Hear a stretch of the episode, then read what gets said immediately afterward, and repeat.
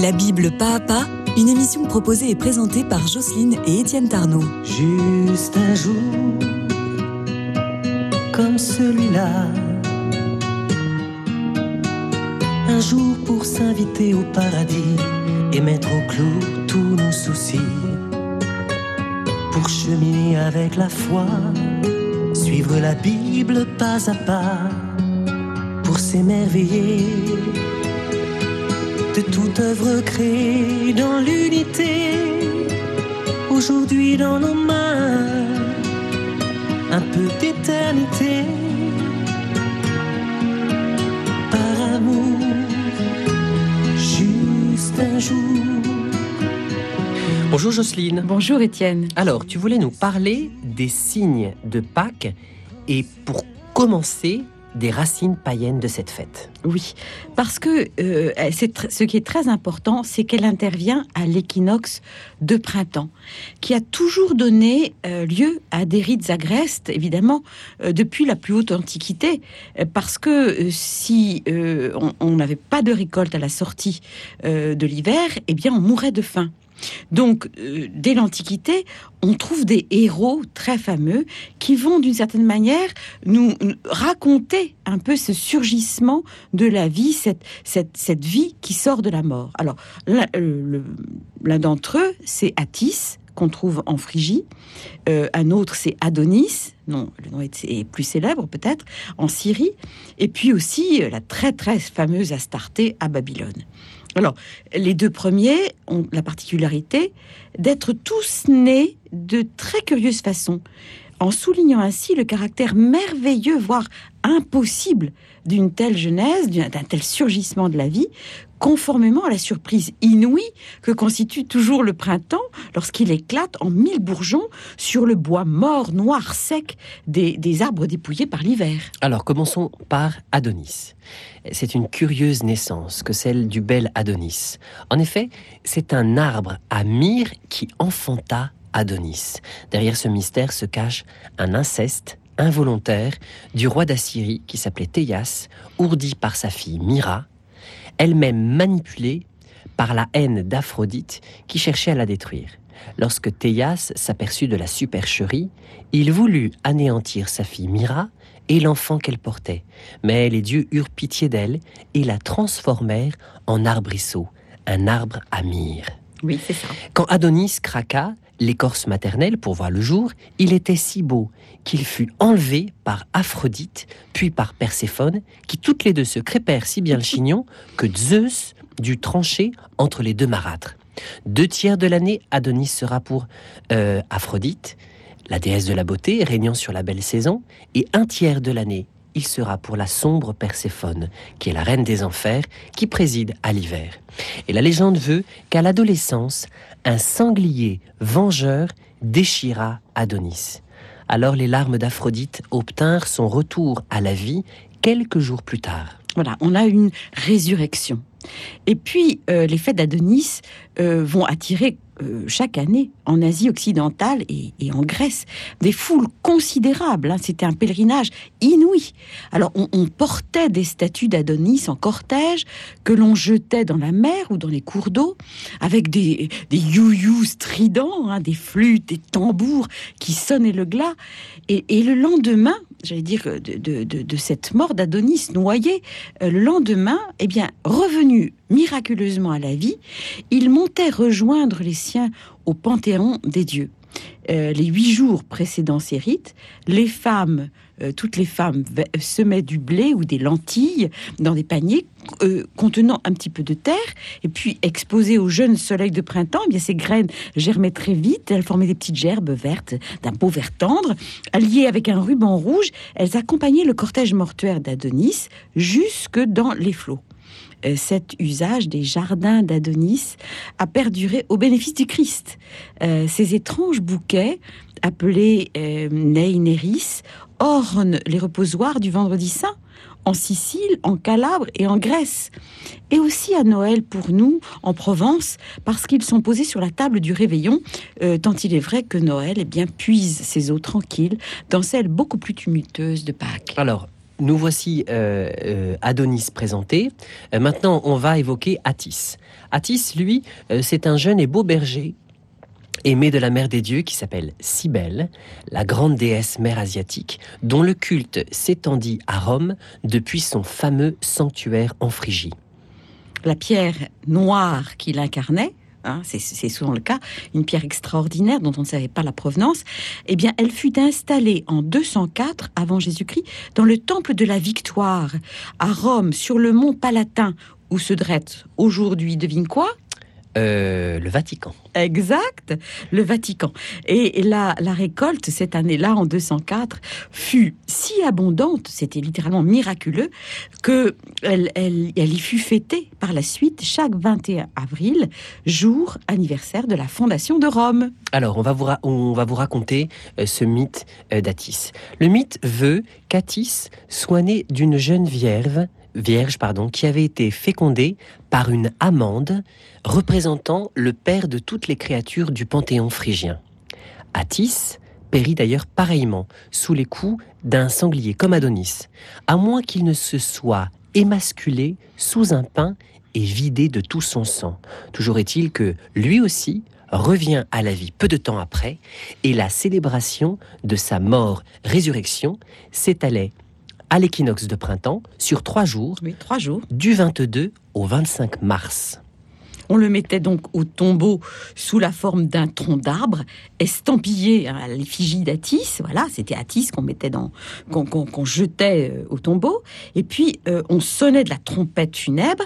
Le 24 mars, le grand prêtre se tailladait au sang pour faire l'offrande de son sang, et les célébrants qui l'accompagnaient faisaient un tintamarre affreux en dansant jusqu'aux trans et, et en se scarifiant la peau avec des tessons et des couteaux. Voilà, le sang coulait, disons, et euh, voilà. Alors le lendemain, on va jeûner, et à la nuit tombée, le deuil se change en joie. Le tombeau s'ouvrait pour livrer passage à Attis qui était revenu des enfers. Oui. C'est alors qu'on procède au baptême, on pourrait dire, au baptême des impétrants qui étaient admis à ces mystères avec du sang de taureau. Alors, il faut que tu imagines les choses. hein. On était ligoté de bandelettes et admis à ces mystères couronné d'or.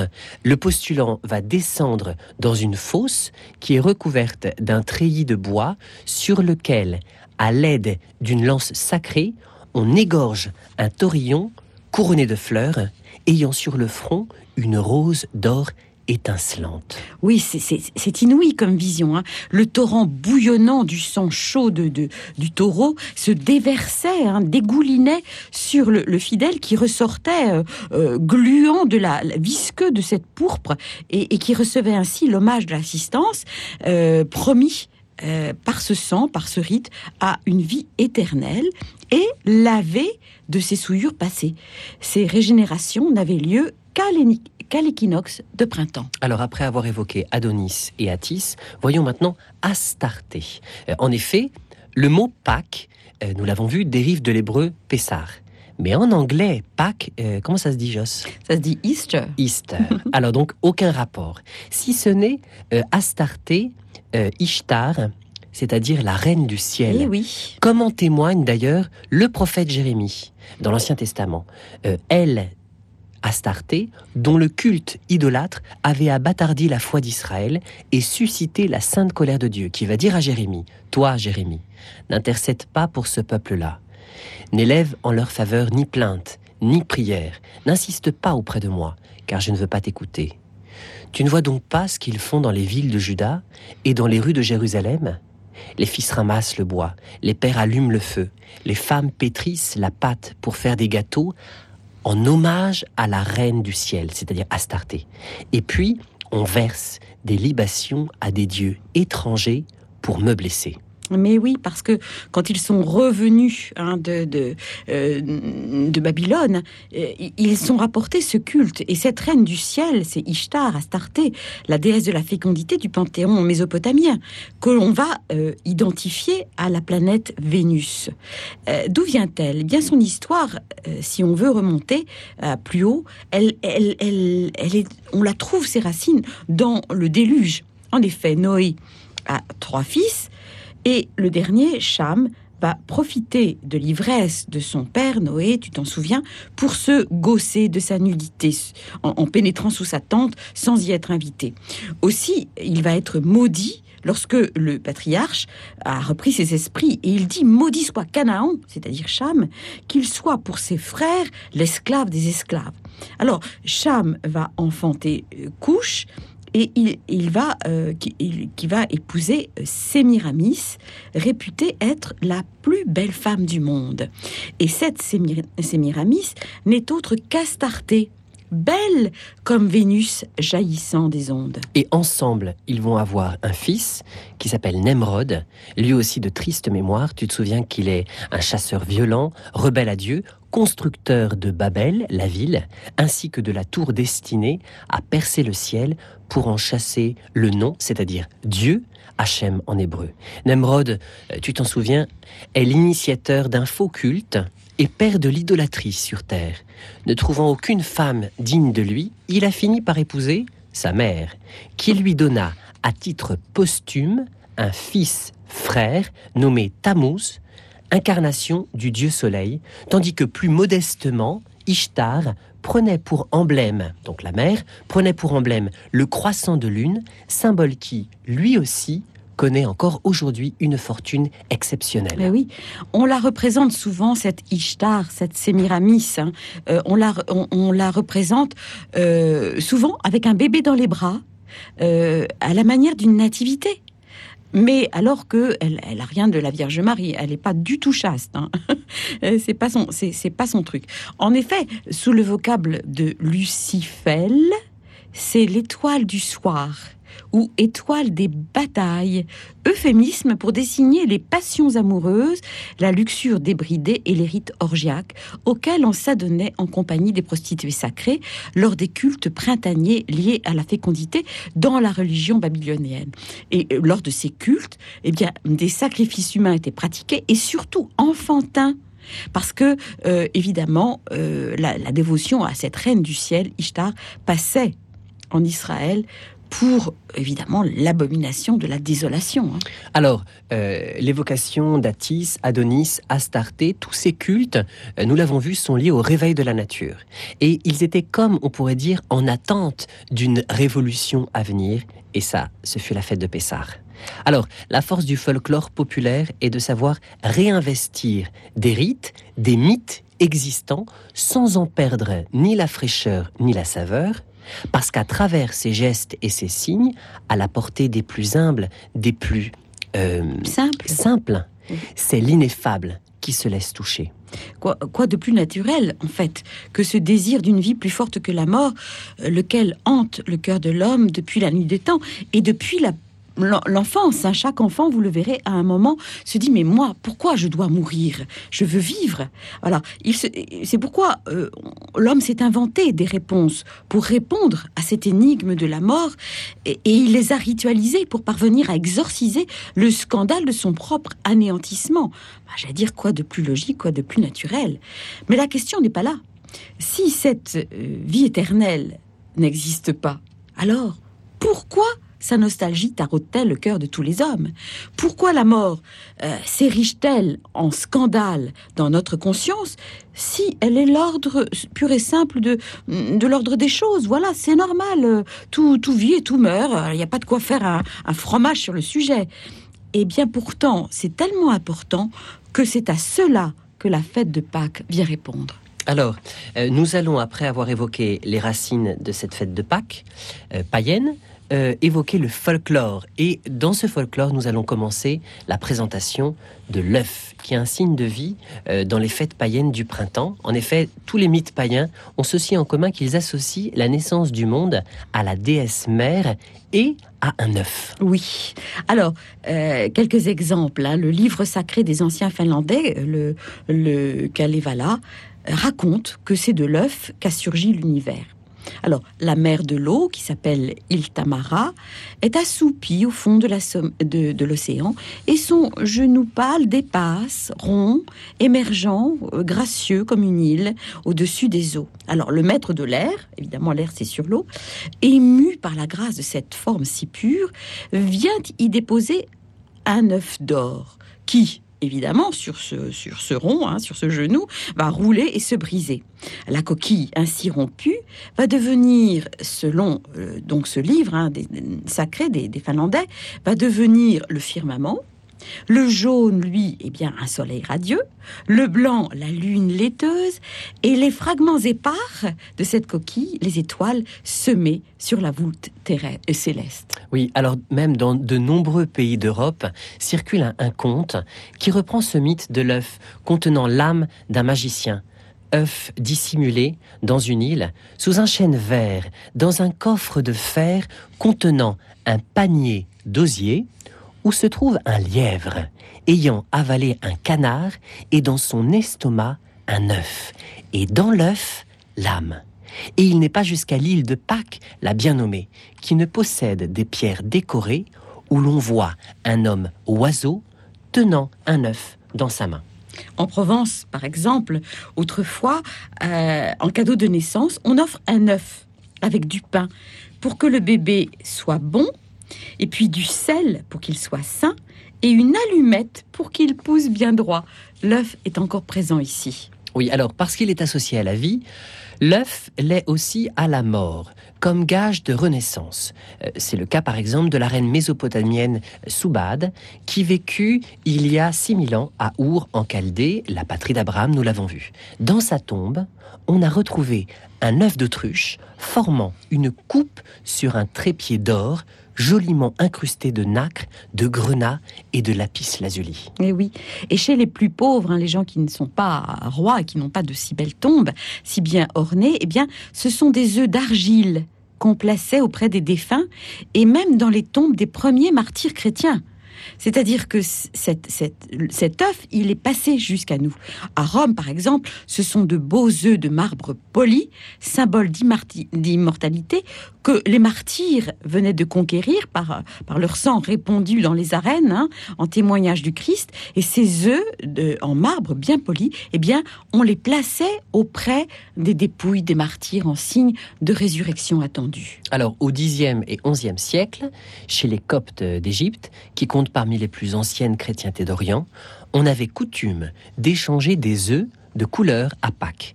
D'ailleurs, sans doute les croisés rapportèrent-ils cet usage qui trouve son apothéose sous l'Ancien Régime, quand on offrait au roi le plus gros œuf du royaume pondu pendant la semaine sainte. Et le roi Soleil lui-même faisait bénir des œufs dorés à la feuille d'or qu'il distribuait à sa maison, ses courtisans et ses valets, tous confondus. Oui, en Russie par exemple et en Ukraine, eh bien, on, sait que les œufs sont très importants. On les peint très richement et très savamment. Et euh, ils s'appellent des pisanki. En Hongrie, en Roumanie et même en Grèce, euh, ils sont rouges. Euh, et ils décorent la table de Pâques après avoir été bénis au cours de l'office pascal. On les rapporte à la maison. Rouge, évidemment, comme le sang du Christ répandu par amour. Pourpre, comme la victoire et la royauté du Fils de Dieu exalté à la droite du Père. Euh, et même, euh, plus célèbre, euh, l'orfèvre huguenot Karl Fabergé, eh bien, il fit sa renommée en fabriquant pour le tsar Alexandre III un œuf d'or émaillé de blanc contenant une poule en miniature, parce que qu'est-ce qui précède? C'est la poule ou c'est l'œuf? Voilà, c'est la première de ses créations, de la plus surprenante des collections que, le, tsar va continuer. Chaque année, on va fabriquer un œuf euh, admirable. Et, et les, et les grands des cours d'Europe euh, au 19e siècle venaient admirer la superbe collection du tsar. Alors, on retrouve l'œuf non pas bouilli, mais durci sous la cendre euh, sur le plateau du Céder Pascal, où cet œuf figure le temple détruit. Le temple de Jérusalem. Exactement, détruit et l'espérance de sa reconstruction. Il est aussi, on pourrait dire, l'image de l'homme qui ne saurait tenir euh, debout tout seul sans l'intervention divine. Ainsi, dans la nuit de Pâques, où se transmet la foi juive à la génération euh, qui vient, on enseigne aux enfants, lors du Céder pascal, ce repas pascal, euh, que ce qui a rendu l'œuf dur et résistant, hein, il se casse pas facilement, ce sont pas les les gentillesses des païens et des goïmes, mais bien leur persécution. Pourquoi? Parce que, comme dit, on dit à ce moment-là aux enfants, mieux vaut un bon ennemi qu'un mauvais ami. Mieux vaut quelqu'un qui vous force à être qui vous êtes, qui vous êtes qu'un kidam mielleux qui, euh, par, ses, par, ses caresses, vous séduit et vous conduit hors de l'alliance. Et, et, cette leçon, évidemment, joue pour nous et vaut pour nous les chrétiens, surtout par les temps qui courent. Alors, évoquons maintenant l'œuf en compagnie des cloches. Oui, elles sont Alors, importantes. En effet, surtout en chocolat. Alors, la coutume veut que le jeudi saint, toutes les cloches de la chrétienté s'envolent vers Rome, euh, vers le Vatican, et que tous euh, nos clochers sont contraints au silence pendant le vendredi et le samedi saint. Ces cloches reviennent chargées d'œufs au matin du dimanche de Pâques. Elles sèment ces œufs à la volée dans le joyeux carillon de l'aube euh, pascale dominicale.